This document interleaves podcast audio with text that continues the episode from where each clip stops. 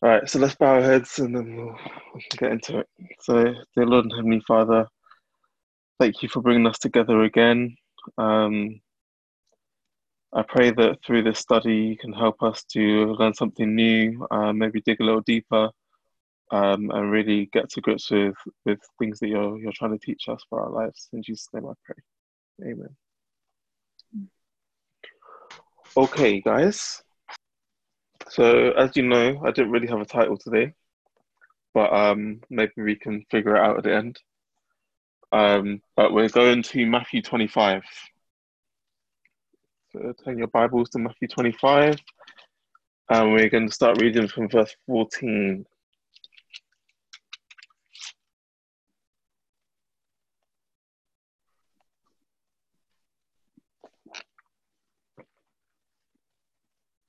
For the kingdom of heaven is as a man traveling into a far country. One sec, one sec. Before we start reading, let's do a little Uh. um, let's do a little background. You know, like doing doing context. So where Mm. where are we currently in in the gospel story?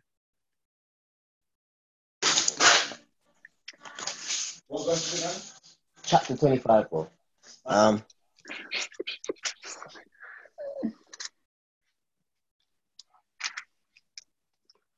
Yeah, where are we in the gospel story? we're at the point where Jesus is um impressing people with his stories at the moment.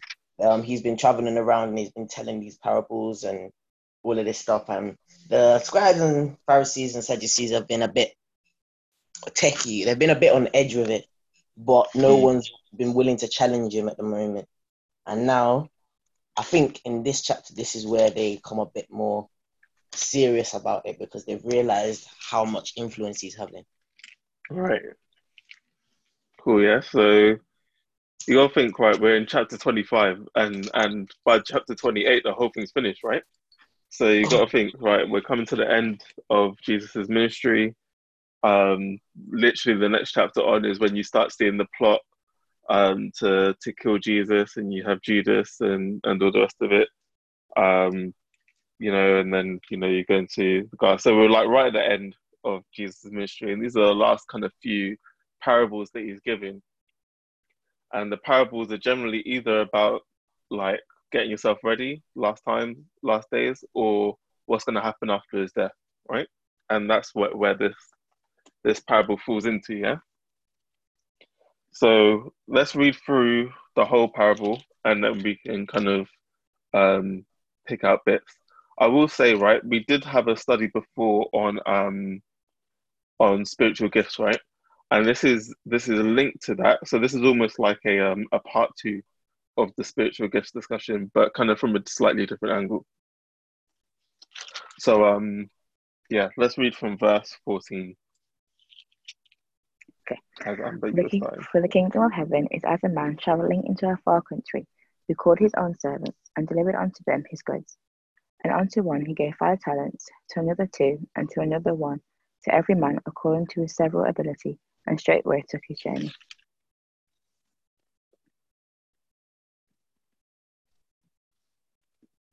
Verse sixteen. Then he that had received the five talents went and traded them with the same and made them other five talents. And likewise, he that received two, he also gained another two. But he that had received one went and digged in the earth and hid his Lord's money. And after a long time, the Lord of those servants cometh and reckoneth with them.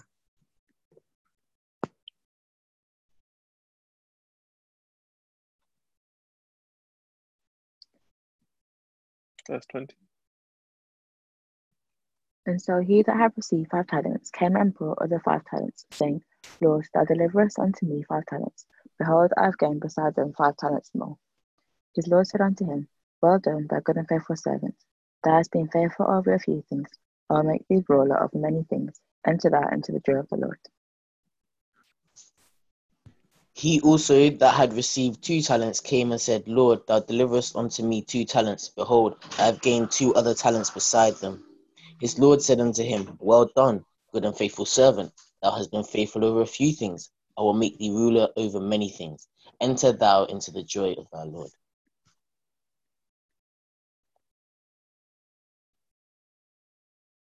Verse 24. Then, then which he... had received the one talent came and said, Lord, I knew thee that thou art hard man, reaping thou which thou hast not sown, and gathering where thou hast not strawed. And I was afraid, and went and hid thy talent in the earth. Lo, there thou hast that is thine.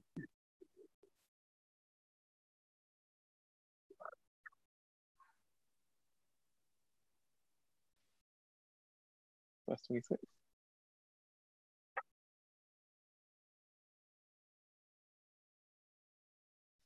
His Lord answered and said unto him, Thou wicked and slothful thou knewest that I reap where I sowed not, and gather where I have not strawed. Thou owest thought, therefore to have put by hold on. Thou owest therefore to have put my money to the exchanges, and then at my coming I should have received mine own with usury.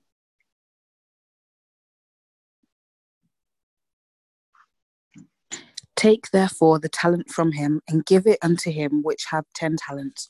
For unto everyone that have shall be given, and he shall have abundance.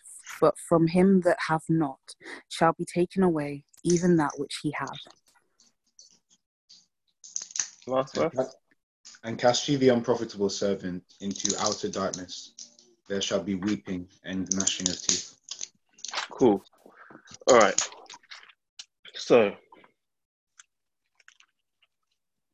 let's go. Let's go back to the first verse, right?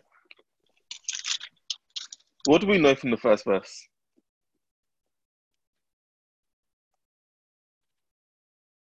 Verse fourteen. From the first thing, we realize that it's not a simple thing to get to heaven. There is more than just listening and learning. It's a whole journey that you've got to take. Okay, interesting. Hmm.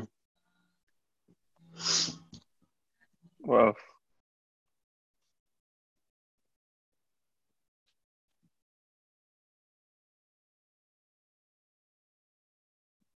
I think um, here again we try we see that Jesus is making it relatable to the um, to situations that happen on earth so that people can understand it more.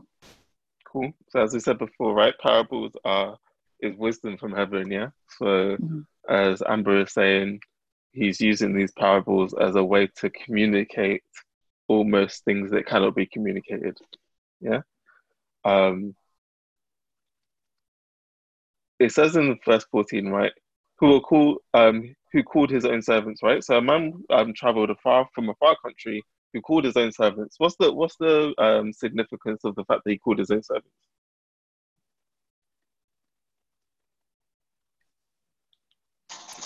It's the people that are underneath him that um, he's trying to. I think he's trying to prepare them. I guess kind of like how parents pre- try to prepare their children for the world. Cool. I can Right? jump on that as well and say Mhm. that like it was significant because they were like known to him. They're not strangers that he dragged out on. The, you know, um, the Bible sometimes talks about like the um the good shepherd and then the shepherd for hire. But these Mm. aren't like servants that he got in for the job. These are servants that have been his ride or dies for a while. And Mm. Cool, right? So we know that these guys are they're, they're in they're Christians, right? So it's not like they're they're just next man on the street. Like they know about they know about the Lord. They know about everything. Like you would expect them to know what they're doing. They're His own servants. They spend time with Him. They know how He likes His things done. Like we will read in a minute the fact that they actually know. Like they start describing what kind of master He is. So like there is some knowledge there like we can expect them to be um if we take it in modern context christians right okay okay so what happens from there on in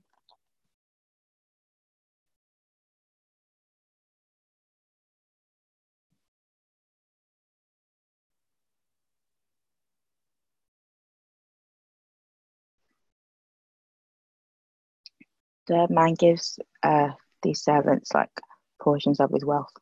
So he gives Cool. one five, one two, and one one. cool right so the man is going off on a journey and he needs people to handle his estate right and obviously like i don't know how much the talent is but maybe it's quite a lot because you know the guy seems to only have what eight talents So maybe a talent is a lot. But anyway, right. So he I gives think- one. Yeah. I was gonna say I think of it like currently like look at like Jeff Bezos, the Amazon guy, or when Steve used to run Apple and things like that. Man wasn't actually there creating every single iPhone himself, meticulously going through each part, but he would give the the he'd give the CPU to someone who knows about microelectronics. He'd give the frame to someone who looks at aesthetics. You get me? He gives to each person what he knows they're capable of Mm, dealing with in it. I like that. Because he's not just giving them like a finished thing; he's giving them something to be developed. Exactly, because this whole Christian journey is a whole development, you know. Cool. So perfect, right? So you've got that from verse 15, yeah? It says, according to his, um, his several ability, right? So he gave the man five talents because he knew he could handle five talents. He gave the next man two talents because he knew he could handle two talents. And he gave the next man one talent, yeah? And he said, yeah, look, here you go, like, deal with it wisely. And he took his journey, yeah? Now what happened?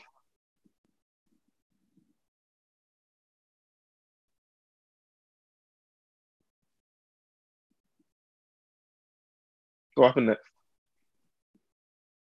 The first two servants were wise of it and doubled their portion. Then the other, Cool. other one buried it. Right. Okay, cool. So the first Sorry, one, Let me just jump in. Yeah. Sorry. yeah, go for Just an interjection here. Um, I was just asking Daniel, do you guys think that you know Mr. Five Talents had had a chance to prove himself before, and Mr. the kind of Two Talents so had had a chance to prove himself before, and um, you know maybe Mr. One. I'm, I'm just wondering, you know, maybe this was from experience and what the master knew of his servants and knew what they was they could handle, but then even still. Like maybe Mr. One Talent hadn't had that opportunity or hadn't used that opportunity to prove himself before, but we could maybe kind of say, ah, the master's still giving him a chance, you know? Hmm. I think it's definitely safe to assume that the master knew their abilities in it. So likely that he had seen them like work on his land or whatever kind of things they were doing as servants. Um, and he knew their abilities. So when he gave the man five talents, it's obviously the fact that he knew that he could handle it, which must mean that he had previous experience with him. Yeah. So the all the fact that they're all his servants suggests that they all kind of had some kind of experience with him. Maybe the one with the one talent has the least experience, hence why he had one talent. I don't know, but yeah, possibly, right? Okay, so yeah, as Amber said, the man with five talents, he invested his money wisely, came back with double portion, right? Man with two talents invested wisely, came back with double portion. What did the what did the one with the one talent do?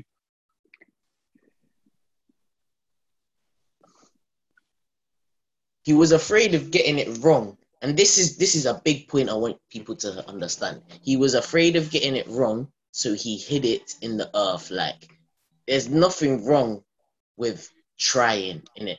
Like god is going to support you if you try to live life according to him. Mm. However if you're too scared to take the step to say oh Bridget, listen the other day i was talking about jesus.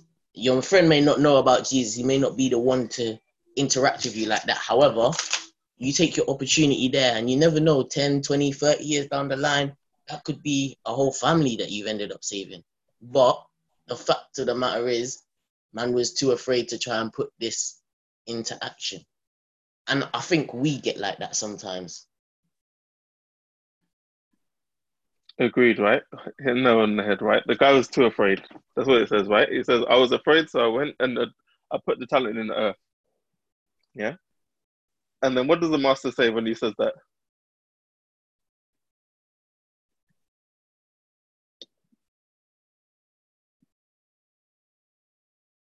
At this point, I don't think the master was saying he was wicked and slothful because of the fact that he put it in the earth, but he was more so saying he was wicked and slothful because of the fact that he didn't attempt anything. Hmm.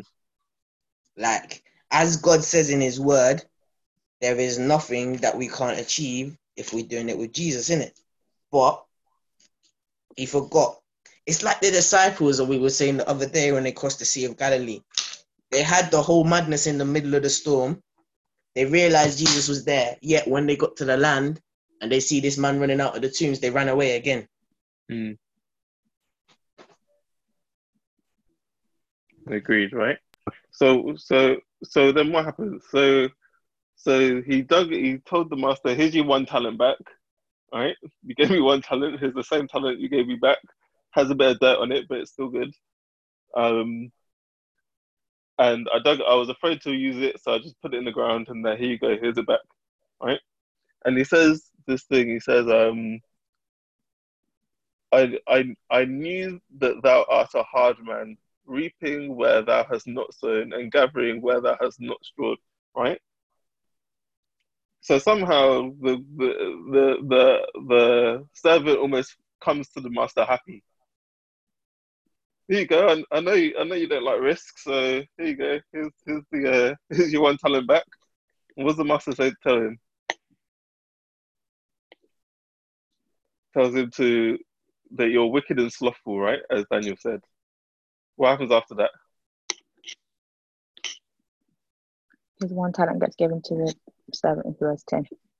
So the servant takes the talent off the one, off one servant and gives it to the other. So now the other's got eleven, and he's got nothing. Yeah. So what is this? What's the story trying to say? What's the oh? What's the whole moral of the story that Jesus is trying to give them? I was just Um, I don't know. I'm just gonna bring this to the table, and Reese, you might have a better understanding of it than some of the rest of us here.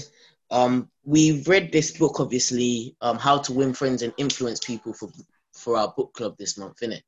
Hmm. And I feel like the servant, when he was saying about, I see that you reap where you haven't sowed and gathered where you haven't strawed, yeah? I think he's referring to this at this moment. He's not saying particularly that the master is a bad person, but the master knows how to get around him people who may be cleverer than him at other things in it. So therefore, he's gaining from it. He's not just losing. Hmm. And then he goes to the extent of he said, "You ought us to take my money to the exchanges, at least make a little bit back in it." Like you try, as long as you try, there's a chance of succeeding in it. At least, like, at least put it in a bank and get some interest. You know, Exactly. Rather than dig it in the ground, put it under your mattress, whatever. Yeah, right. Mm. But what's what's like what's Jesus? What what do you think Jesus was trying to tell the people, especially the disciples at this time, but all the people were following him?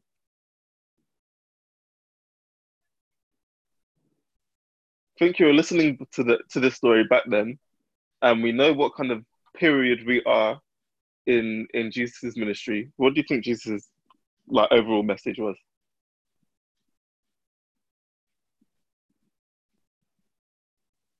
Who's the who? Okay, let me let me help you guys out. Who's the Lord?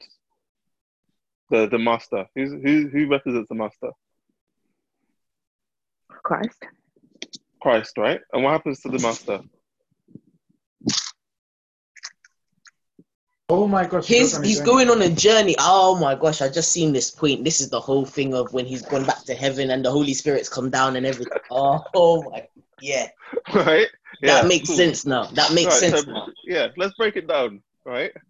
So the master is Jesus, right? He's going where?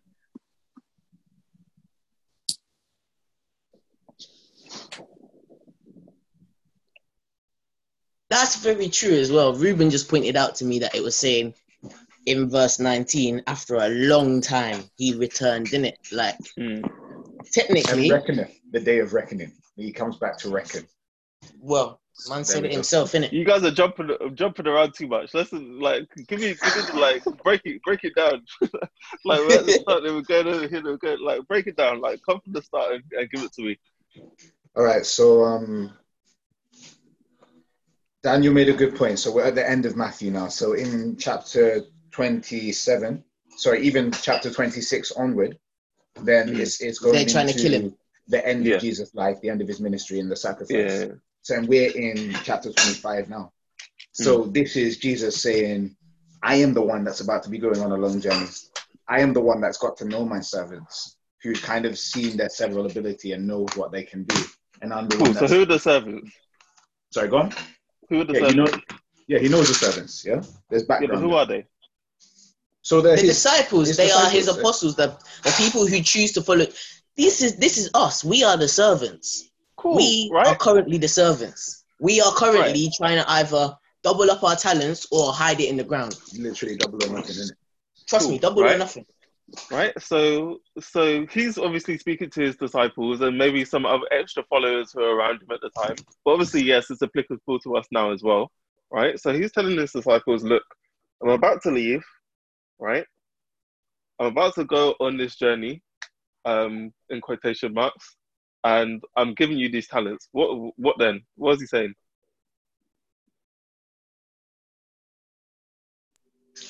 Are you gonna um, kind of do my commission and kind of share the gospel with the world as I've entrusted you, kind of in a, a couple chapters on in this book? So Matthew 28, isn't it? Are you gonna follow that commission and actually act, or are you gonna be the kind of people that are happy to open the photo albums and say, "Oh, this was my time with Jesus," and it's always talking about retrospective experience with Jesus. And then when he comes again, you're just like, oh, Jesus, remember that time when we all sat around the table and we had that Last Supper? And that's the only experience that they have to give back to. Or are you going to kind of go on to have more experiences, to have more kind of times where you've been watching and praying and learning and sharing, Hmm. and actually have more to kind of give to show that the kingdom of God is actually grown in you and not just sat there? Cool.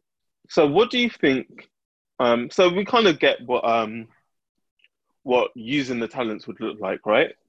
So whatever God has given us, mental abilities, time, money, um, spiritual gifts, all, all that kind of stuff, right? Like natural abilities, all that kind of stuff. What, what we know, we kind of know what that looks like when it's being used, right? You know, you, you you can work for God. You know, you're influ- you're helping people. You're you're influencing your community. all, all that kind of stuff. What does it look like when you're not using it? What does it look like to bury your talent in the ground?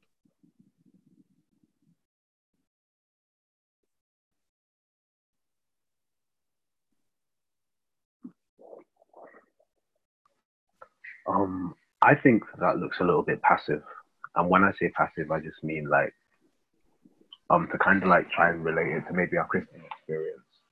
You know, we go around and we'll still say that we're Christians if anybody asks us, but it's not something that people can see on us.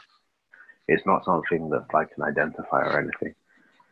So we're happy and we identify ourselves as Christian, but we're not really doing anything with that um the identity.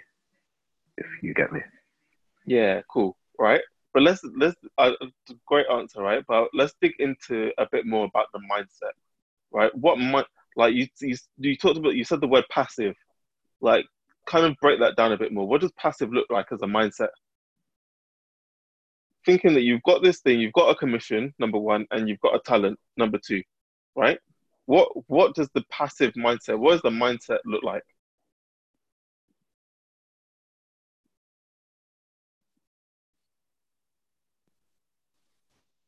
Like, what would I, you be I want to feeling? I want to say that you're not personally invested. not Um, personally invested. What does not personally invested mean? So it's something that you kind of like. I think earlier, I think one of my brothers was saying about how, you know, they'll only people will, will only be able to talk about whatever experience they've had with Jesus, and like some people have had big experiences. Some people will just be like, you know, Jesus, remember that time when we were doing this. Um, you know, that mindset might be kind of like just being happy, having kind of like not properly delved into it, not properly tasted the apple not properly tasted Christianity. You know, you're just chilling there with, you know, the, the nice ideas of Christianity, but not actually going in. Hmm. Lene, you got your hand up. Hey, yeah, me. Hey, um, it's not Lynette, it's a brother. Um, Oh, okay. Michael. Um, my name's Michael, by the way. Um, Man like Michael. Yes, Michael. What's up? man? um, I, I was saying, like, I, I was thinking, like, um, in terms of passivity, I guess it's the idea that, you know, Jesus has called us to be disciples. Sometimes you feel more like it's easy to get caught in that passive mindset of being more like church members, if that makes sense. in the sense that like we're just going through the motions as opposed to um, going out there and actually being the people God's called us to be. That makes sense. So the idea of, I guess, the idea of religion, the structure of religion, replaces the commission for us to go out and make disciples. If that makes sense. Mm. Yeah. And okay, so great answers, guys. Right. So we have this idea of this passive mindset. You just be having this almost form of Christianity. Um, you may go to church, you may do whatever, but you're not really kind of digging into what it is that you know the Bible, Jesus, you know, that we're we're called to do. Right. How do how do you how would you suggest like to get out of that kind of mindset?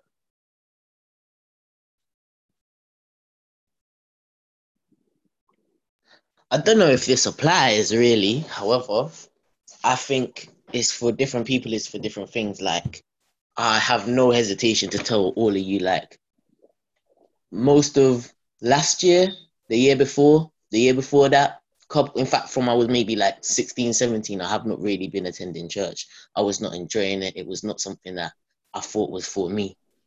I got ill. I thought I was dying and it made me reconnect with the Lord. And the way that I look at it now is very different to how I did before, innit? Like, mm. it doesn't just grow within your heart.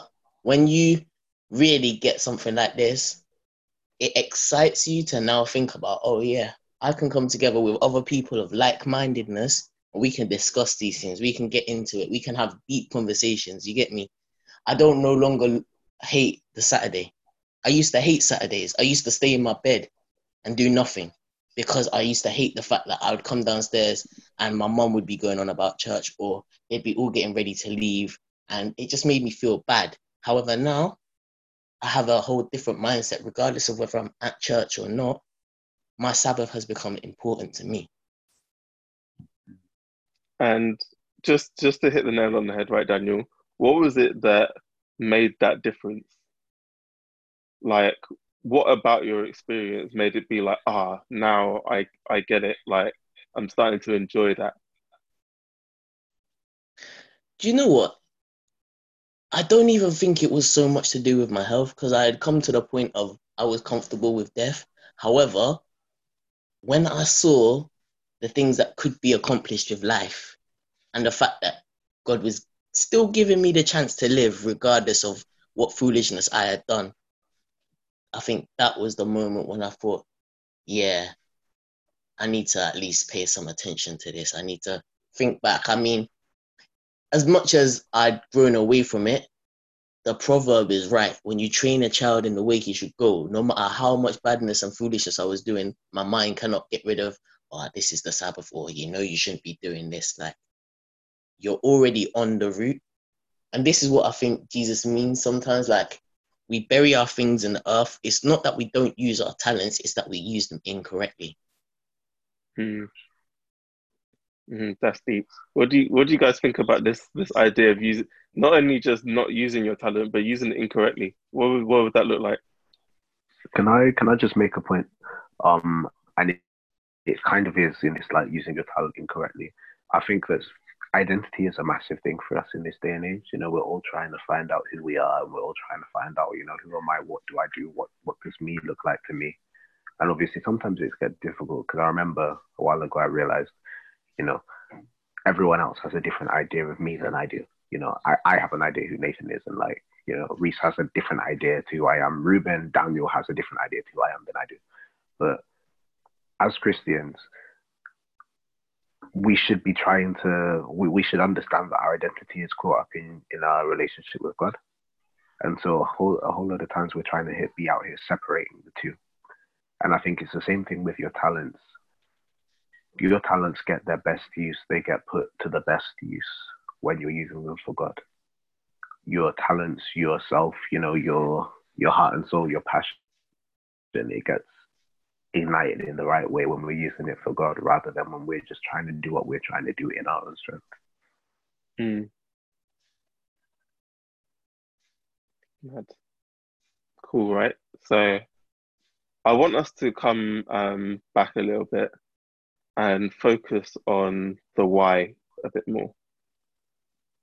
Why do we bury our talents? Um, why are we passive? Why um, why did you what, what what does the what does the Bible call the reason? And Daniel mentioned it earlier. Fear. Fear, right? It says it says I was afraid. What was what what, what was the um what what was the servant afraid of? He was afraid of his master. He's afraid of his master. In what way? Like what was he like afraid of what?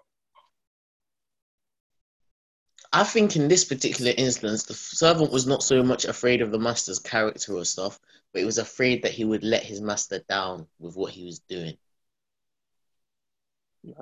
Right? What do we, what do we think about this idea of fear, right? What what is fear? Hmm.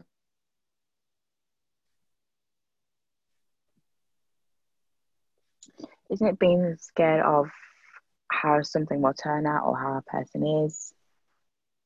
It's like your Okay. portrayal of them not, not wanting to go near it. Your portrayal of not wanting to go near something. Mhm. Hmm.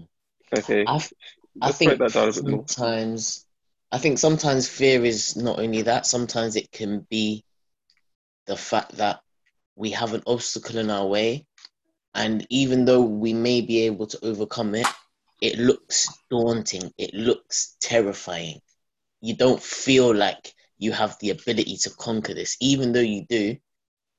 It seems so great when you look at it that you don't know how you'd ever be able to overcome it. Is fear in the mind? Uh, fear is not just in the mind. I think it's physical as well as mental. No, I'm just asking. Like, obviously, danger is real. Yeah. Mm. I heard something this Break week. I was listening to a song. Um, so I missed the first NEC um, sofa songs that they did, but Nathan told me to go back and look at it, or maybe it was the first and second. And there was an artist on either that or the One Sound live stream that they had called "I Am Sun." And um, there's a song where he's talking about fear. And at first, I wasn't sure whether to throw his music away because I was listening to this song and he was like, "Fear isn't real." Yeah um, it's just something that goes on in your head and we kind of blow up things in the worst kind of possible way. How could what's the worst way this could look like? Yeah. yeah? So that's what i'm saying when i'm asking is fear real? Is it something that kind of goes on in your head?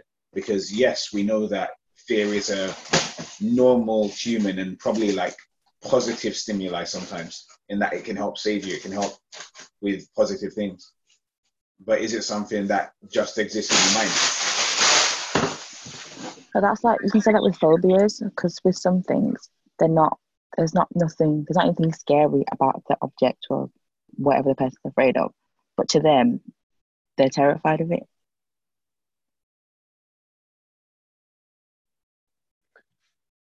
So Does I anyone don't have? Let me ask you guys a question. Do you think the devil is afraid of Jesus? 100 wait sorry no no put it on because in star wars it says um fear leads to anger and anger leads to hate and hate leads to the dark side Man, man, trying to quote Star Wars, we. um, is is Satan afraid of of of Jesus? Um, I definitely, I think he's afraid of what Jesus represents. I think he's jealous of him. Jealousy is, yeah, definitely. See, I think I think that's more the way that it goes. I think it's more jealousy and envy rather than fear. The devil will fear the Lord when he comes to reckon with him. However, for now, he's still thinking that he's got the the chance to switch around. You get me? I disagree. I'm Right, sorry. The, on. re- the, re- the reason that I disagree is because even in the Bible, there are situations where, like, just the whole concept as Christians, if you fight the devil in your own strength, you're done out. But when you go with God's strength, resist the devil and he will flee from you. How are you running from something you're not afraid of? That's a very I, I. I, I, I just think that when it when we go when we go hand in hand with God to tackle the devil, I think that's where it gets that's where it gets dangerous for him. But only when we go hand in hand with God, and this is why so many of us we we fail on a constant basis because we step into the thing with our own strength. Hmm. Okay, right. So let's let's let's come back. We'll rewind a, um a bit about uh, on this idea of fear, right? So I think Nathan, you asked a good question, right? Is fear real? What do you guys think about that?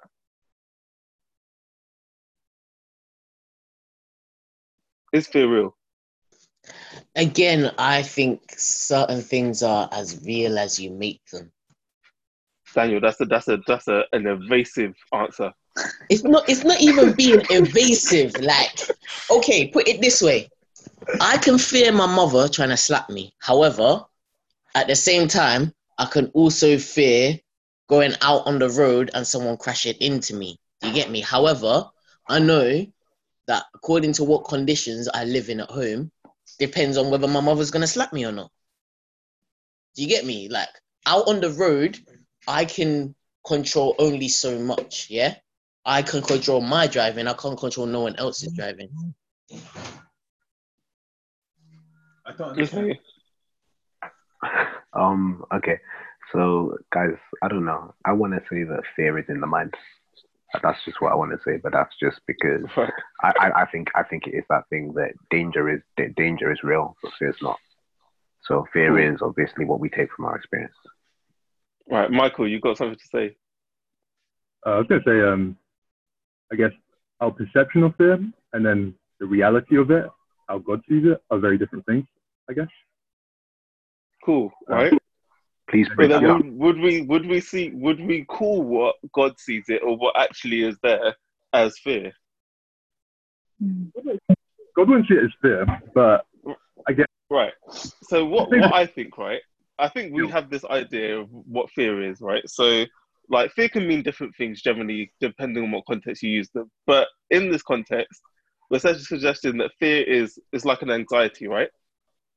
Right. So like your hands might get sweaty, like your fight or flight response is starting to kick in.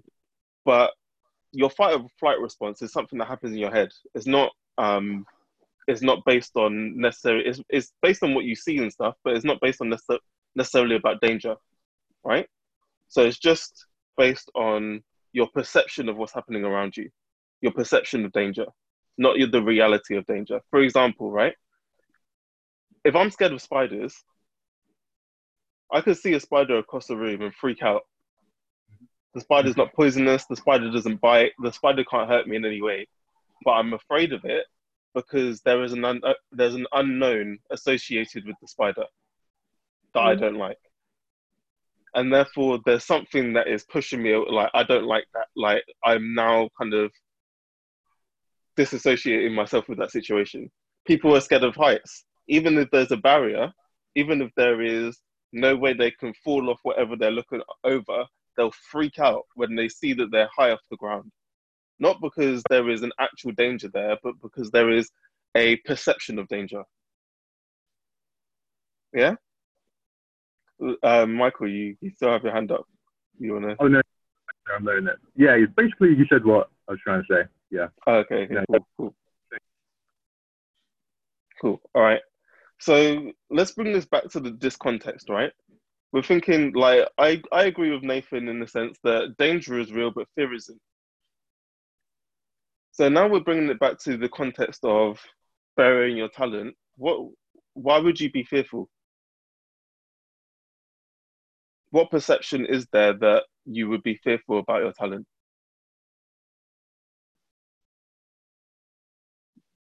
I guess I'm not good enough, or like what? Yeah, fear, fear of failure, fear of what other people might think. A lot Cool. of factors. a lot of factors, right? But yeah, you said you said two big ones, right?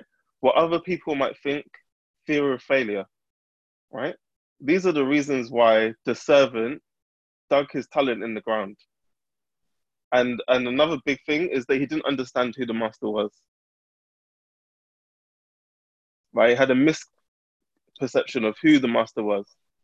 If he had gone and said to the master, "You gave me a talent. I tried to invest it like others did, but you know the investment fell through. I only have half a talent left." Right? The master wouldn't have reacted the same way he did.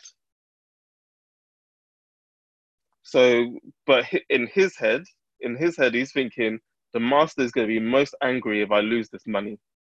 So, the best thing I can do is make sure I don't lose it.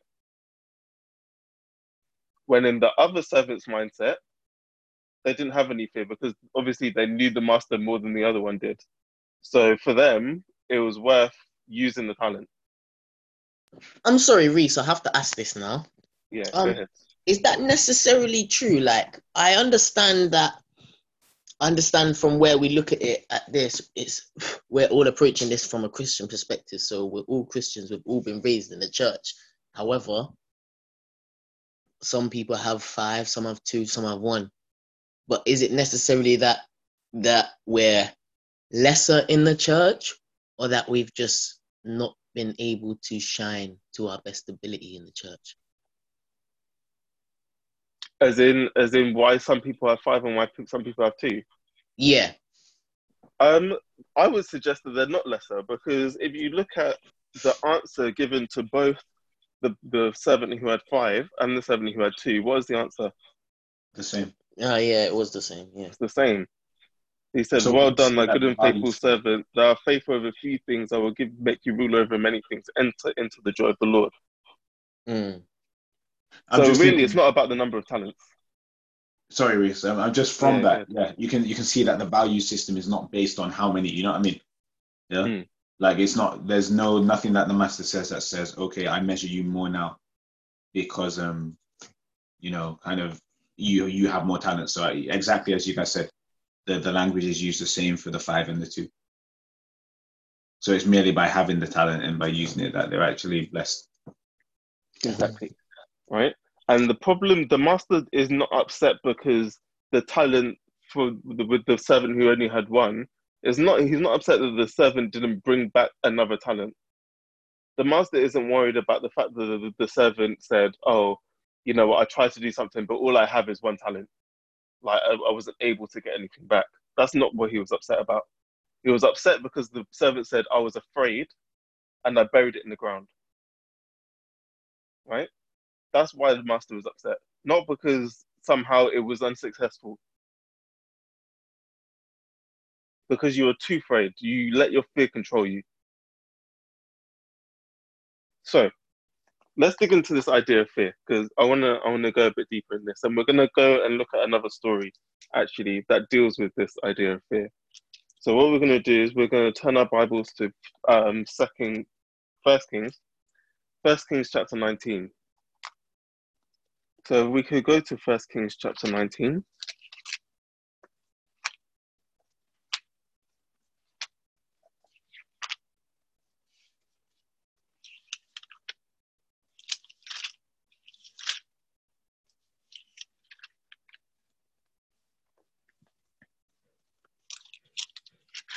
And before we read, just to just to um recap, we're we're we're now looking at the reason how to overcome this fear, because we've said, you know, the the main reason why the the servant didn't use his talent was, as Michael was saying, he felt inadequate. He feared that it, he was gonna it, he, it wasn't gonna work. He feared that he was gonna lose it. Um, and he and, and he didn't know who the master was. He feared that the master would be angry with him if he lost it, and therefore, through those fears, he was not able to act in the way that he should have done. So when we're looking at ourselves and we're looking at our own abilities and we're waking up in the morning, and the reasons why we don't pursue the things that God has put in our lives to pursue, that could be things that aren't specifically even spiritual. It could be how you um, avail yourself in the workplace.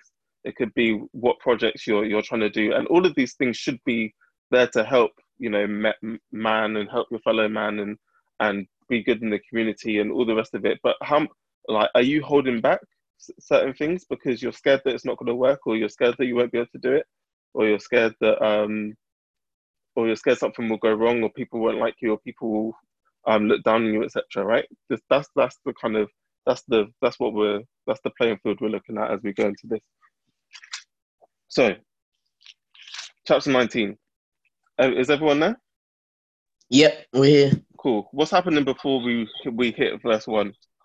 Uh, this is where Elijah had just mashed up all the prophets on the top of the mountain because they tried they tried come with a false god and man was just like, nah, I'm not having this.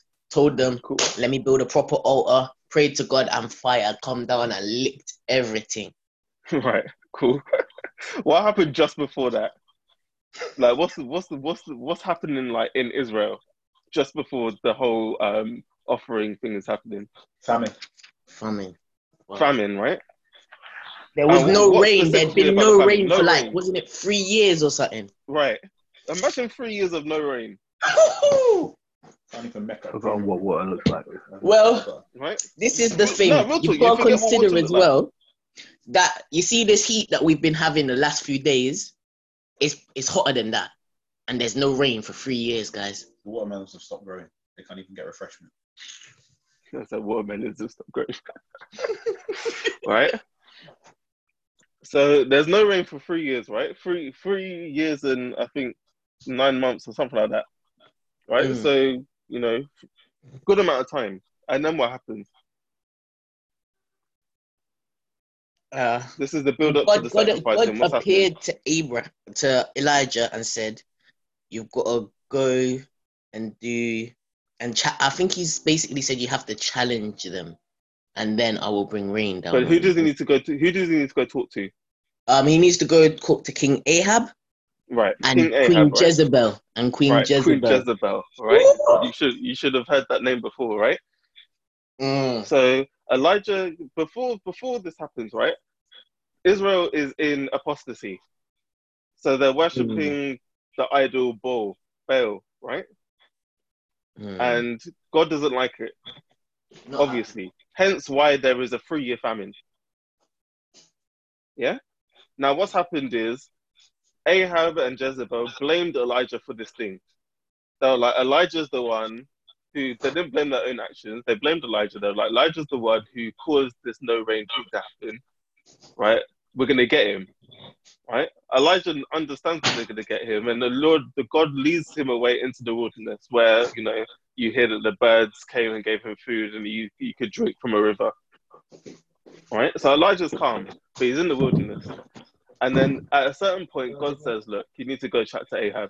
Okay. So he goes to Ahab, and then they come up with this. Um, and he's like, "Oh, Elijah, I haven't seen you in three years. Still ain't got no rain." And Elijah's like, "Look, this is what needs to happen." And Daniel, what happens?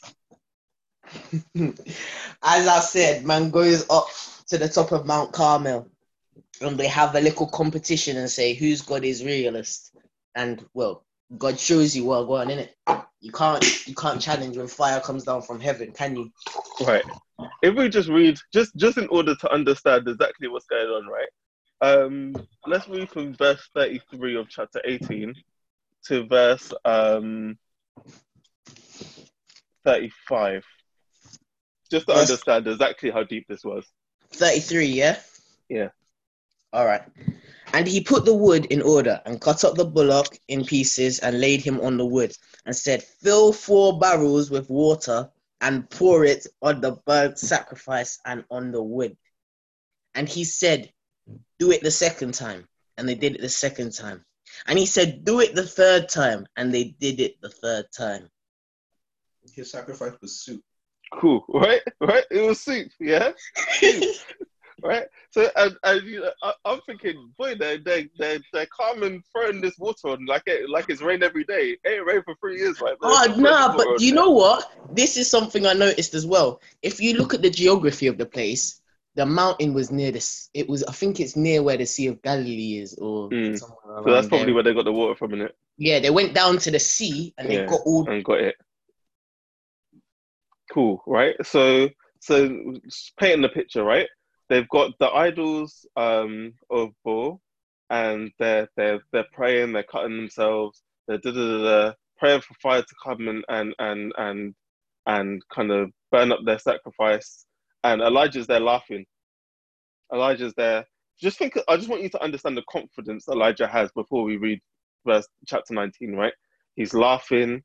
He's like, yeah, yeah, yeah. We, we took. What is is is your God sleeping? What's going on? Did you go on holiday? Like, what's going on? Like, you're praying, you're cutting yourself, nothing's happening, right? Then he has his own sacrifice. He, as we read, he got them to throw water on there, not once, not twice, but three times. So much so that, as um, was it Nathan or even said, the thing was soup. Yeah. And Elijah prays, and lo and behold, fire comes down from heaven and burns up the sacrifice. That and licks up all the water as well. Yeah? So that's what happens. So this is the kind of this is the kind of level Elijah is on right now, yeah?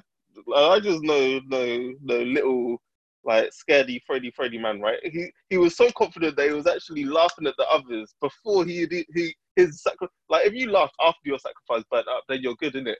But he was laughing before the sacrifice burnt up. That's how confident Elijah was at this point, right?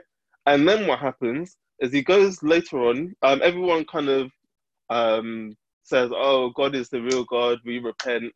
And lo and behold, Elijah goes on his knees and prays, and rain comes down from heaven.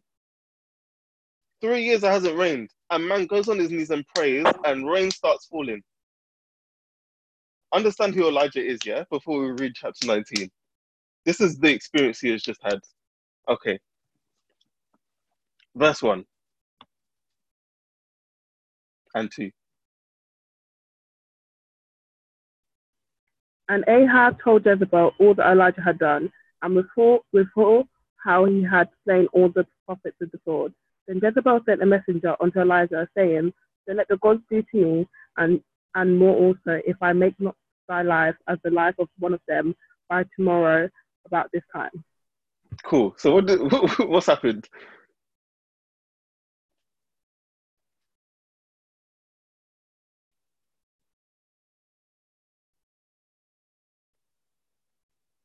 Guys, speak to me. What's happened? Jezebel's heard what happened and wants to kill Elijah. Okay, right. But not only has Jezebel heard what happened, but Jezebel had just been done, right? Eli- it says all that Elijah had done, and withal he had um, slain all the prophets with the sword. So Elijah had just gone, and and all the all their prophets had, had gone, right? And Jezebel's like, look, right, I'm coming after you, and not only am I coming after you, by this time tomorrow you will be dead. Right, that's the confidence the queen is talking with. By this time tomorrow, Elijah, it's game over. Cool. Verse three.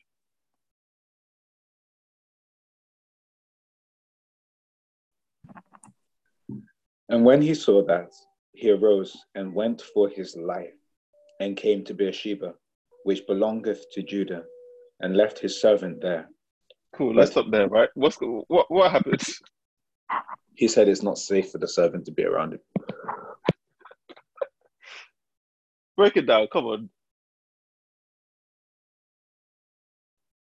It's strange because he's just come from a mad victory, hasn't he? And this is he for some reason. I'm not gonna say for some reason. He's just a man still, but he's shaken to his core by this message, isn't it? So he literally, it says he went for his life. In other words, he ran for his life. And bear in mind, in the previous chapter, didn't we see him running all the way um, in front of Ahab's chariot? Yeah. yeah. So we've already seen that um, Elijah's coming like Mo Farah. He's a distance runner. Yeah. And yet he's running again. He's going for his life and dropping off his servant. And- That's the bit that gets me, right? Not only did he run for his life, but he thought, you know what? I don't really like how this servant is looking at me. Maybe he's Jezebel's spy. Look, my guy, you've been with me for this amount of time. Look, just stay here. I'm, I'm gonna, I'm gonna dust. right? This is he- he's obviously not on it. Yeah. Verse four. It's strange to think about it though, because exactly what we said. He's, you know, the the mental state is switched up so much. You know, this is big man. This is prophet of God. This is, you know, arguably, you know, people will be attributed attributing that to him that he's pulled the fire down from heaven, and yet in the next breath, he, you know what I mean? He can barely. He's got jelly legs. And it's not, you know what it is? It's not even that Jezebel told him, like him herself. Like a messenger came to him. I was like, this is what Jezebel said. And somehow fear took him so much, right? Mm. Like, this is why I'm trying to read the story because, like, we need to understand this fear that, that Elijah has right now. It took him so much. He was like, you know what? I need to get out of here. Um, brethren, I know you've been with me, but look, you're staying here. I'm going alone. Hasn't um, Jezebel been killing the prophets of God before this? Yeah, yeah. So I'm, Right. So there's think yeah. maybe- So the threat is real. Like Yeah. it's not like she's saying it, but she ain't done nothing yet. Yeah, she's been killing prophets left, right, and center as well. Mm. Right. So that's where we are. Yeah. Verse four. I'll just do verse 4 and then someone else can. But he himself went a day's journey into the wilderness and came and sat down under a juniper tree. And he requested for himself that he might die and said, It is enough now, O Lord. Take away my life, for I am not better than my fathers. Come on, guys. What's What does he mean when he says, I am not better from my fathers? Is he saying, I'm not better, like I'm as good as dead? Or is he saying that I failed you? What, what's, what's his mental there? That's a good question. How when I read it, I thought he meant he was kind of he wasn't liking himself at this point. So when he says I, I'm not as good as my fathers, it's kind of like to say I'm not as good as them. Like, like I like they're better than me. Like they were better Christians or whatever the the, the phrase was. I was a better they were better Jew or whatever that was. Yeah. Um, like I can't handle this right now. That's the kind of how I read it. but he may be saying like I'm no better than my fathers and saying I'm no, I'm as good as dead. Right. That's so how- I didn't read it that way, but that's that may be how he's saying it as well. Mm. Right. How can something shake you to your core so much, right? How can something be so fearful that you're like, I don't want to live anymore?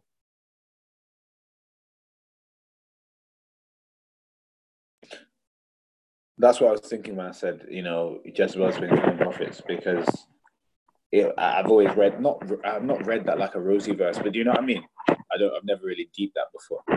But in reality, what's probably been happening is they've been getting very mashed up. You know, it's not like a little thing that's been going on. There's been examples set. There's been torturing going on. There's probably you know not something pleasant, and that's what's got to. But I want agreed, right? But I want us to understand, right? How logical is what Elijah's doing right now is.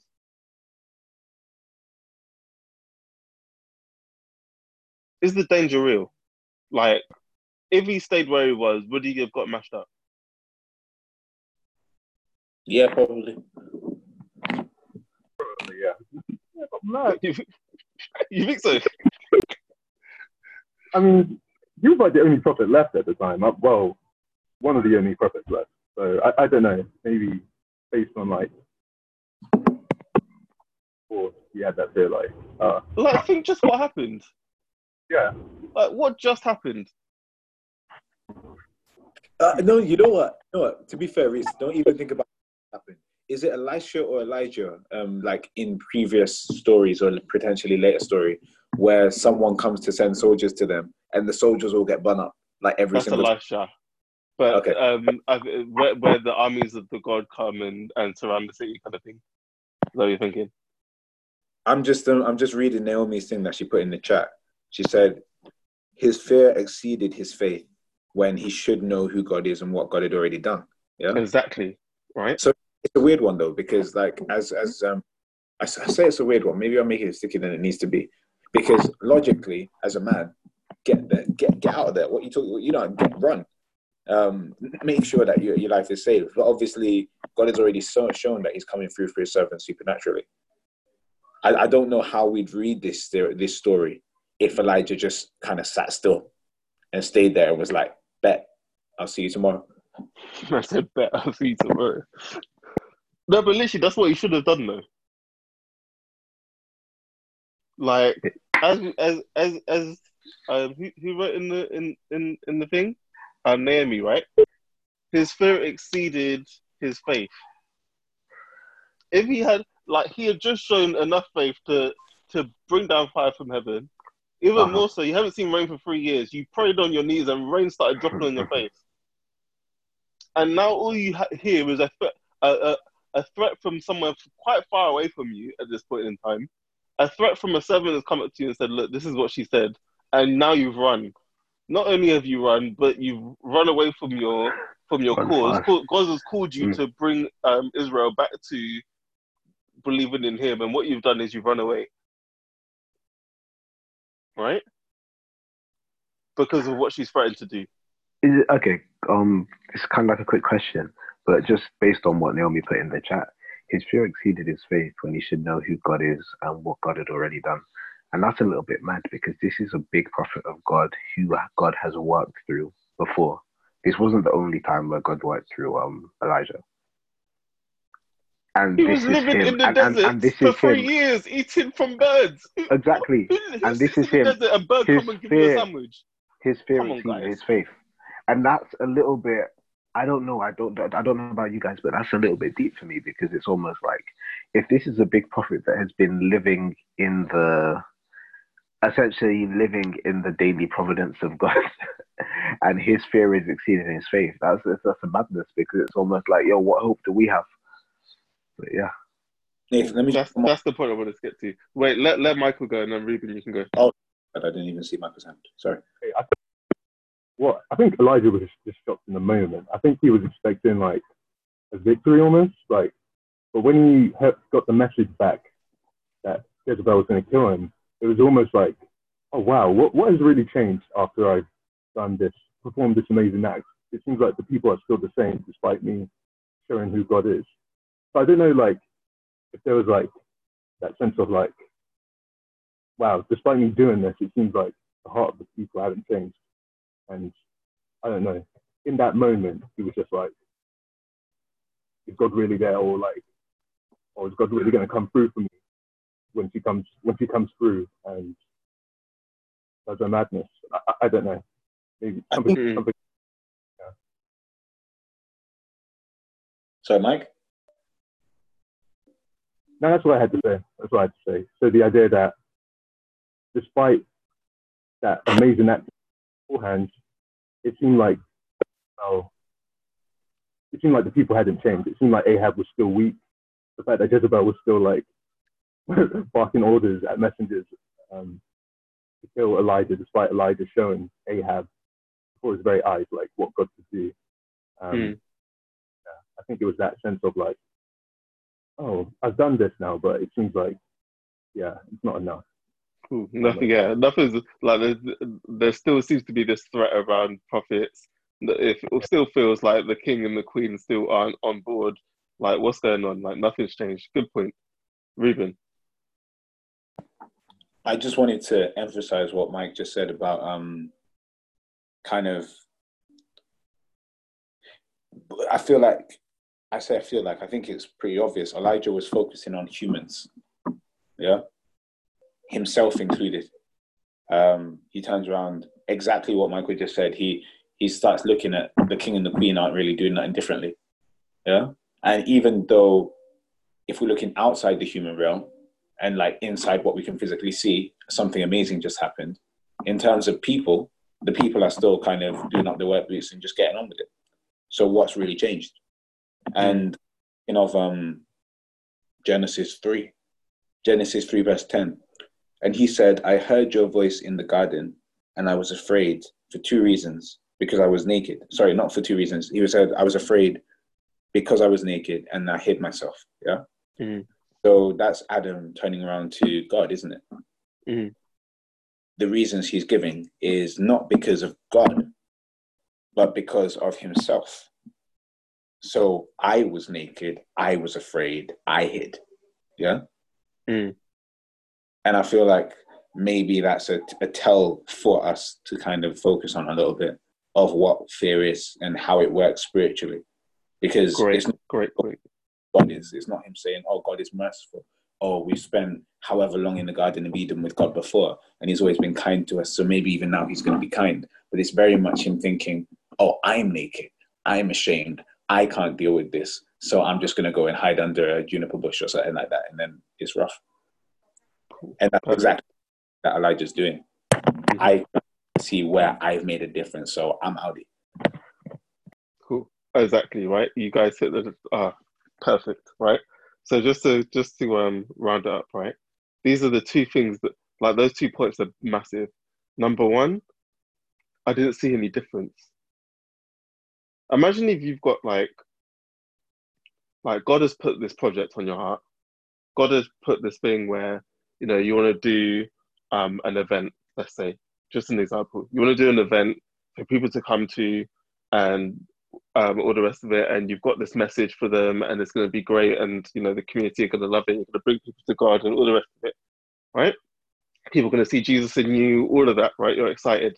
You have this plan, and you you think everyone's going to be on it as well. And what you do is you share it with your family, or you share it with um, or you share it online. You make a post and you put it online, and there's no uptake.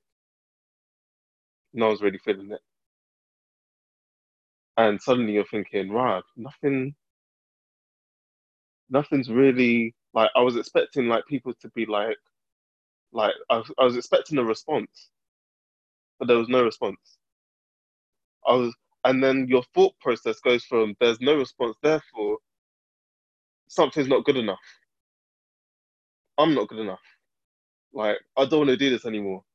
Like I'm scared. Nah, I'm good. I don't want to put myself out there like that. I'm good. I'm done. Cool. Squash it. Right? This is what's happening with Elijah. Yeah? I had to we did this thing, I put it out there, put my neck on the on the line, all the rest of it, put it out there. No nothing seems to have changed. And now I'm not good enough. I'm not even as good as my father's, or as much as it might saying I might as well be dead. Right? Yeah, Ruben, go ahead. I'm just thinking, bro, this ties exactly back into um, what we were saying about the talents. Yeah. Because of um, what we said that with the third servant that had the one talent, it wasn't so much that he didn't have the knowledge that he could do something with the talent as much as he didn't have the confidence in the relationship and his kind of what his perception of who the master was. Yeah he didn't like the idea of taking the risk. He didn't feel hmm. secure being able to go to his master and say, "I didn't really work out." And so, because of that, the fear of not knowing who he was dealing with, he hmm. kind of thought, "I'm just gonna secure it." I said this on the chat uh, a, a little while ago, a couple of weeks ago, and I'll say it again. Um, we secure what we are vulnerable about. If we're not worried that something's going to happen to anything, then we're okay. We're willing to live our best life and to put things out there but as soon as we feel vulnerable and we're insecure about something, we Mm. wrap up probably too much and, and say, okay, I'm not going to use that. Um, I always used to, there's some artist out there, and I know that, you know, people listen to different music, but um, there's a person called Chance the Rapper. And I remember like when I first found out about this artist or a couple years ago, being very surprised because his voice wasn't like the most rosy voice I've ever heard but there was something very honest about the fact that he was still willing to kind of sing every now and again on the track. Yeah. It made it seem very kind of honest and very kind of relatable because he was willing to kind of put it out there. But how many of us growing up in church, growing up in kind of environments where whether people mean to or not, we feel judged sometimes and we decide I'm never putting myself in this ministry again. I'm never putting myself out there again with this because I now feel insecure about it. And we're doing it because of what we feel about ourselves and not necessarily because of a saving knowledge and a real knowledge of the God or even the other people that we're dealing with sometimes. So I feel like all of this like ties right back in together about do we know who we're dealing with and are we willing to know that God already has us. I know whom I believed and I, I am persuaded that he is able to keep all of that in check. So I'm just gonna do what I've been doing mm. because you know Perfect. Right. Cool. All right. So let's con- let's continue and, and and hit where where Elijah gets to to to to how he found his feet again. Right. So verse five.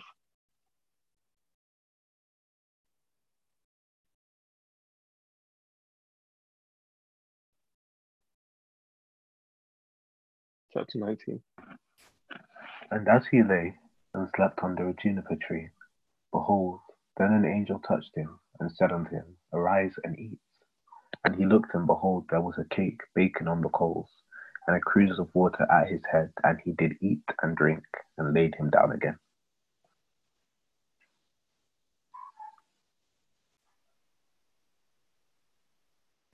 And the angel of the Lord came again the second time and touched him and said, Arise and eat, because the journey is too great for thee. And he arose and did eat and drink and went in strength of that meat forty days and forty nights unto Horeb, the mount of God.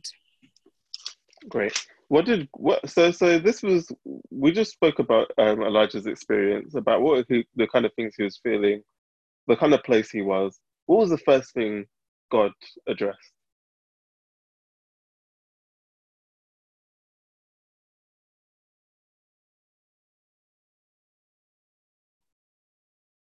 He cried out to God. He said, "You know, um, I just want to die. I, don't- I can't take this anymore." What was the first thing God addressed? Is it, is it his appetite and how he was hungry? His appetite, right? Physical, physical, physical Yeah. things, right? I turned around and said, You're not you when you're hungry. Yeah, them ones. Have a Snickers, yeah. Mad. Mm. Daniel, we're gonna say something. I was just thinking, this is like, I don't, I don't know if maybe Maslow got inspired when he wrote his hierarchy of need by reading these things, in it. But I always see that God starts with the thing that is most necessary to us at the time.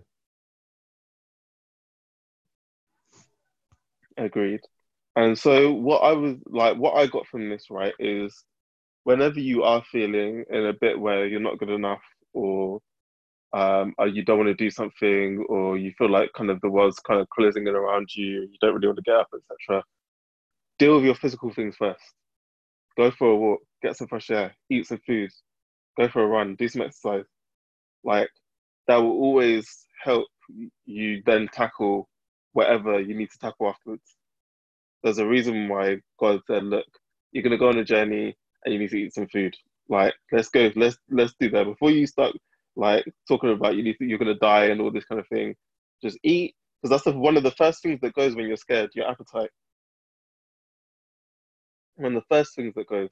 So the fact that you said, look, here, eat here's some water, there's some bread, eat your food, and then we can then tackle this thing, right? So that's number one lesson. All right, let's continue reading. Verse 9.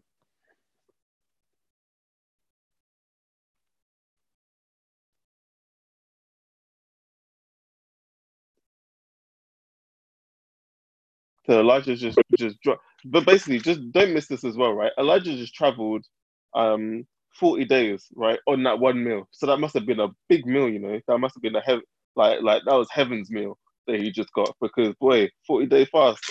After that, crossing the desert. Anyway, let's continue. Verse 9. And he came um, thither unto a cave and lodged there. And behold, the word of the Lord came to him, and he said unto him, What doest thou, Elijah? And he said, I have been very zealous for the Lord, Lord God of hosts, for the children of Israel have forsaken thy covenant, thrown down the, um, thine altars, and slain thy prophets with the sword. And I, I, even I only am, sorry, even I only am left, and they seek my life to take it away. Cool. What what's it? So so what's happening there? God says, um, God says, Elijah, like, what are you doing? What are you doing?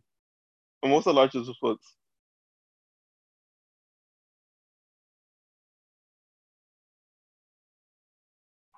But is it basically like Elijah went on a little run and was just basically like, they're trying to kill me now after all I've done for them. They're not listening to what I'm saying. And he's like, he's, he's kind of like, exactly. Woe is me. have, you, have you not been seeing what's going on? I did all this and I'm the only one left. Right? Reuben, you got something to say? Or is your hand just up from before? Okay, I guess his hand was up. That's a little bit mad Uh, because I think no, sorry, this is Nathan, but um, yeah. yeah, he he's literally saying, "Come collect your people," because he's you know, he's he's been. I, I I have been jealous for you, Lord. I've been doing your work. I've been trying to get these people to turn back, but they're not doing it. And it's just that idea of like when we work for God, sometimes we have to work and sometimes we don't see results.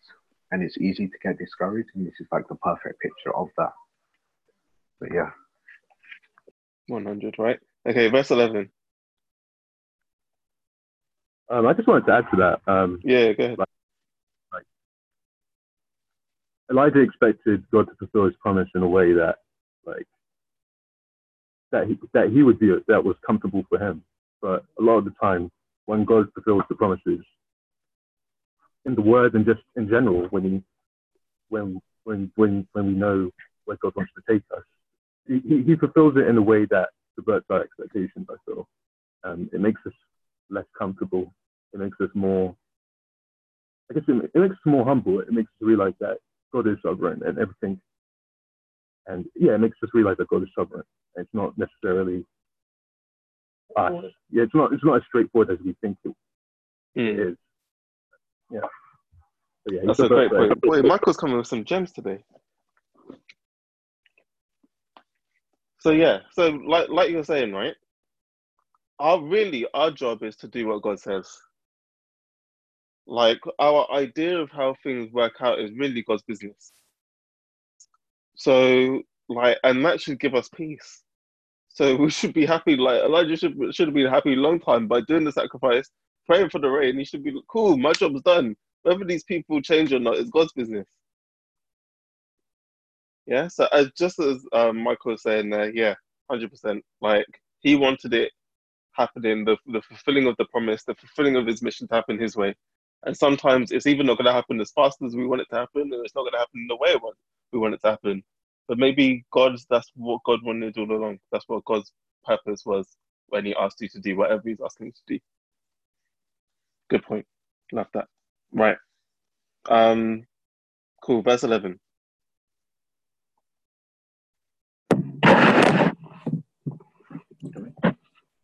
And he said, Go forth and stand up on the mount before the Lord.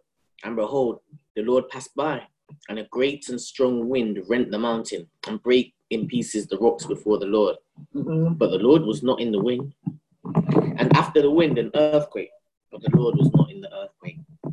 And after the earthquake, a fire, but the Lord was not in the fire.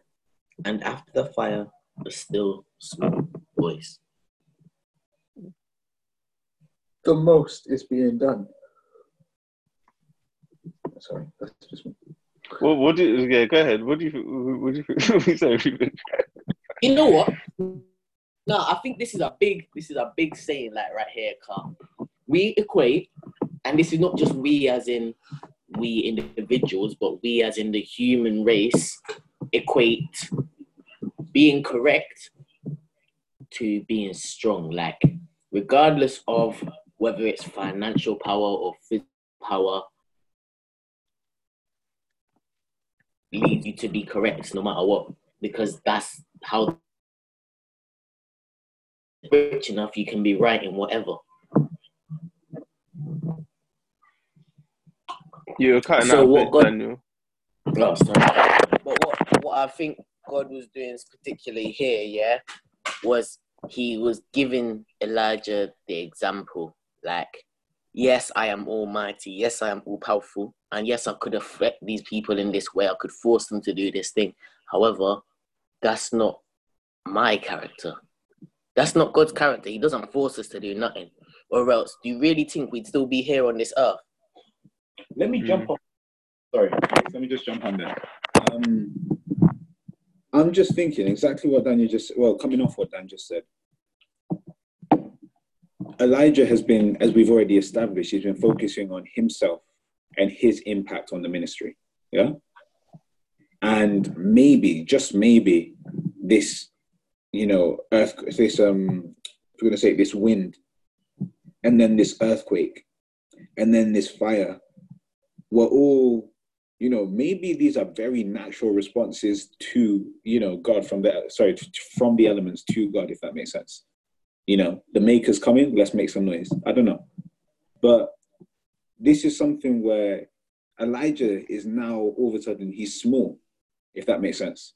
In his mind, he's been blowing up and he's been going around in circles and negative thought patterns, and he can only see himself and his impact in his mind. And now all of a sudden he's being reminded that he is very tiny. And in his smallness, then there's a still small voice that can actually talk to him and can get past the the kind of mental cycles that he's been going on that are only focusing on himself, if that makes sense. Mhm. Cool. Yeah. I think um just to echo what you guys have said, yeah. The um it's almost you can almost see yourself in the cave, right? Because Elijah's in the cave at this point, and you're thinking number one, the the um like there's this massive commotion happening outside, like the whole mountain is shaking because this wind is cracking the mountain in two, right? Then, on top of that, if that if Elijah wasn't scared enough, this is what's happening, right?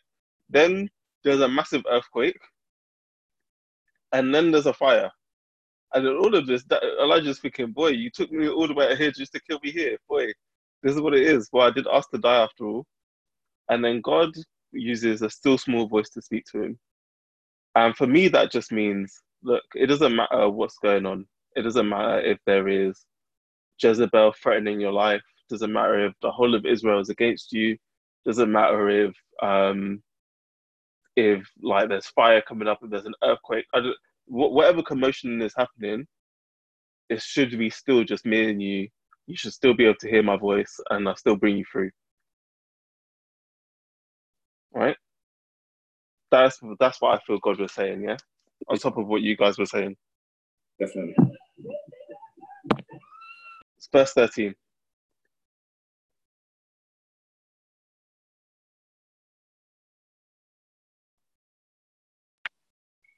Um, verse 13. And it was so when Elijah heard it that he wrapped his face in his mantle and went out and stood in, in the entering in of the cave. And behold, there came a voice unto him and said, What doest thou here, Elijah? So same question he asked before, right? Same question. Elijah goes, "Oh yeah, all these people." Da, da, da. Right. See what his answer is again. Verse fourteen. And he And he said, said, so go. And he said, I have been very jealous for the Lord God of hosts, because the children of Israel have forsaken thy covenant, thrown down thine altars, and slain thy prophets with the sword. And I, even I only, am left. And they seek my life, take it away. Elijah still ain't learned nothing. This is the same, same answer that he gave before all the mountain and everything crashed around him, right? Okay, next, verse 15. Let's, in fact, let's read up to verse um, 18. So the next four verses. Take people to read. Like one Um, just before you say that, like Yeah. can we just acknowledge? I think at this point, Elijah is very, very depressed because as much effort as he feels like he has put into the thing, he's not really getting anything out of it. He's now been threatened for his life, and he feels like there's no more that he can do. So he's come to God and he's just said, "Finish me. I don't know how I can get over this." And yet God is still trying to make a point to him, and he's because he's so wrapped up in himself, he refuses to acknowledge what God's trying to say. Mm. 100. Cool. Okay, so verse 15. And the Lord said unto him, Go, return on the way to the wilderness of Damascus. And when thou comest, anoint Haz- um, Hazael to be king over Syria.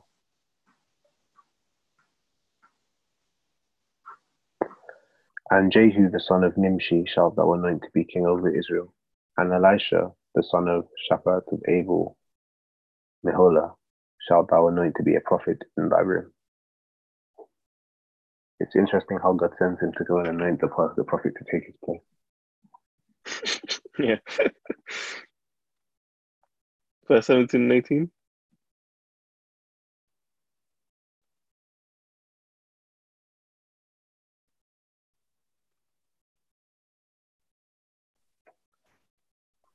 And it shall come to pass that him that escapeth the sword of Hazael shall Jehu slay, and him that escapeth from the sword of Jehu shall Elisha slay. Yet I have left me seven thousand in Israel, all the knees which have not bowed unto Baal, and every mouth which have not kissed him. Cool. Right? That's a lot of people, man. Like, the population wasn't like it was now back then. And so for there to still be 7,000 people that haven't touched the worshipping of Baal, 7,000 prophets even, I think he's saying. But yeah, that's, that's just really interesting.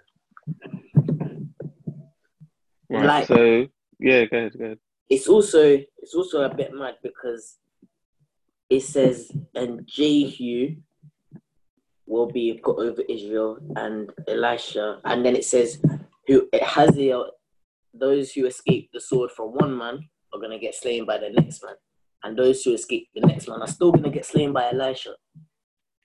And at this point, I don't. I don't know where Elisha was at this point. I'm sure Elijah and Elisha had already made their connection. Mm. However, I don't know if if Elijah was fully aware of how much he was going to leave behind himself.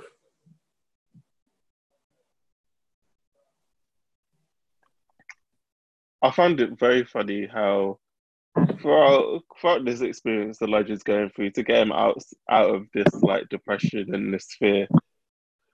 God just says, number one, what you're talking about is not true. Mm. Elijah said, Elijah goes, I'm the only one here. I've been preaching and da da da, and all the prophets are dead and da da. God says, double, like, firstly, like, just get it correct that there's actually seven thousand people in Israel currently who who who you have affected in Akam that haven't gone to Baal worship and that are still, you know, my people. So get that correct, which again tells us fear isn't um isn't rational. It's not real all the time. It is a perception that we have, right? And number two is like get off your backside. Go um go anoint this person as king or as ruler and go and get the next prophet. Like we've got work to do still. Right? Still, So yeah, go ahead. sorry, bro, um, even still, yeah, like let's not forget though that Elijah has basically told God categorically, "I am tired." Yeah, God has already given him food.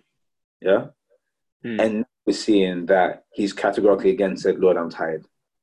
And God has said, "All right, I've got your," and I don't want to make it kind of crass, like God said, "Okay, I don't need you anyway. I've got your replacements." But He is literally, you know, how many times in my week, in my life, in this past week, have I gone and said, "Nah, God can't be trusted with my weaknesses. I can't go and tell God I can't really be bothered right now."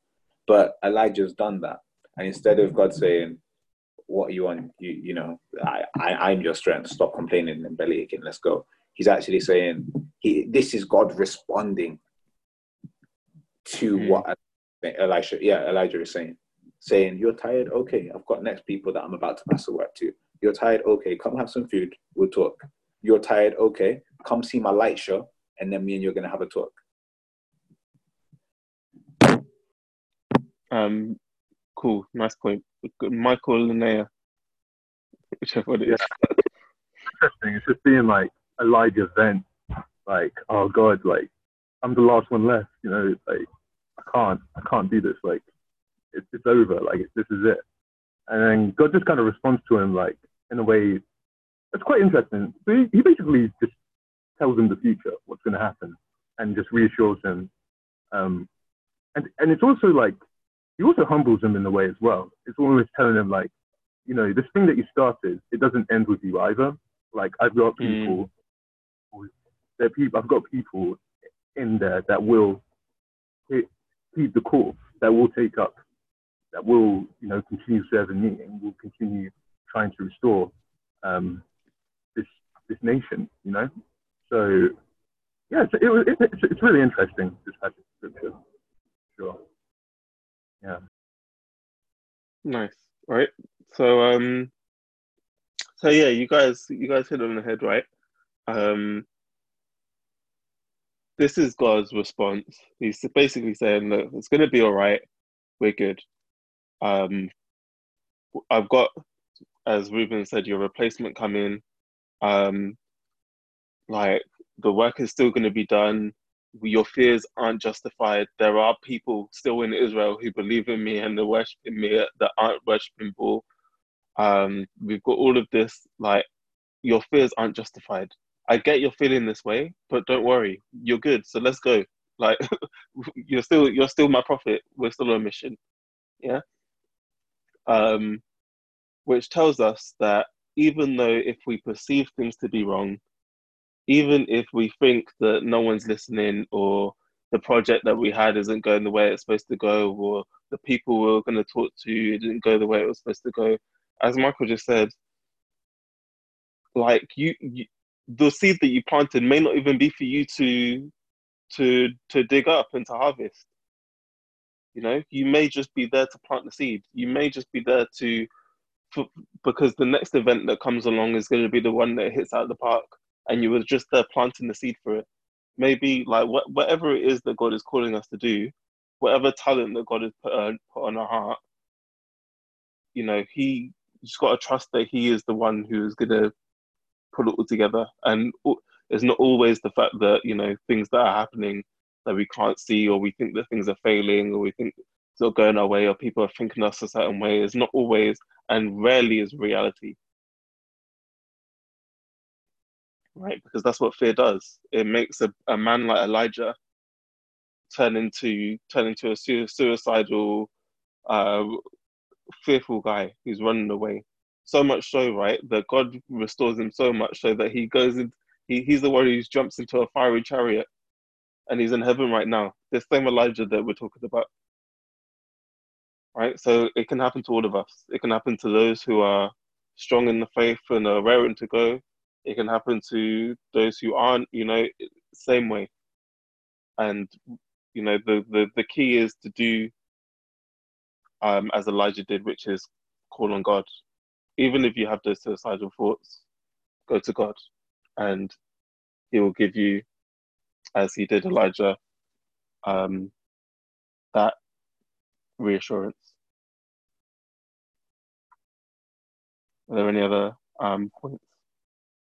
Amen.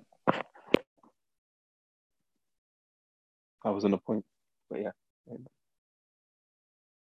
Any um Cool. All right. Um, should we should we say a prayer to close? I don't want to um go on too long as as there's an AY program um starting shortly. So, um, Michael, do you want to um say a prayer for us um as we go? Yeah, sure thing. Sure thing. Um, let's pray. Heavenly Father, we'd just like to thank you for this opportunity to be able to come together on your Sabbath to study your word.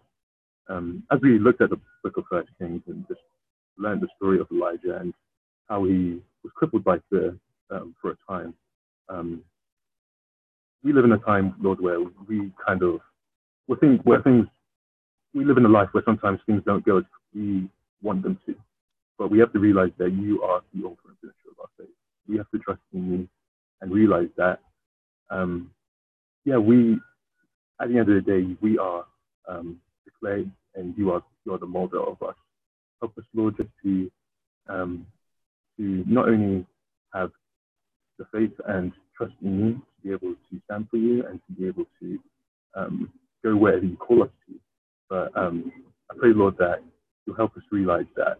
Um, help us to see the bigger picture. That it's not always about that, and sometimes in what we go through in our when we're going through fear, when we're, when we feel guilt, what we what we see, what we perceive as guilt or fear, isn't normally it, it isn't the reality. It isn't the reality. Help us to um, help us, Lord, just to see how you see ourselves and how you see us, which are which is valuable, which is um, which is just people that help us just be the people that you call us to be. Help us not to fear, but help us, Lord, just to um, hold on to you no matter what happens. Um, I thank you for the study. I thank you for the people that led out. Bless every person that do and contributed. May you continue to be with us for the rest of this Sabbath. And may your Holy Spirit abide with us now and forevermore. In Jesus' name. Amen. Amen. Amen. Amen. Amen.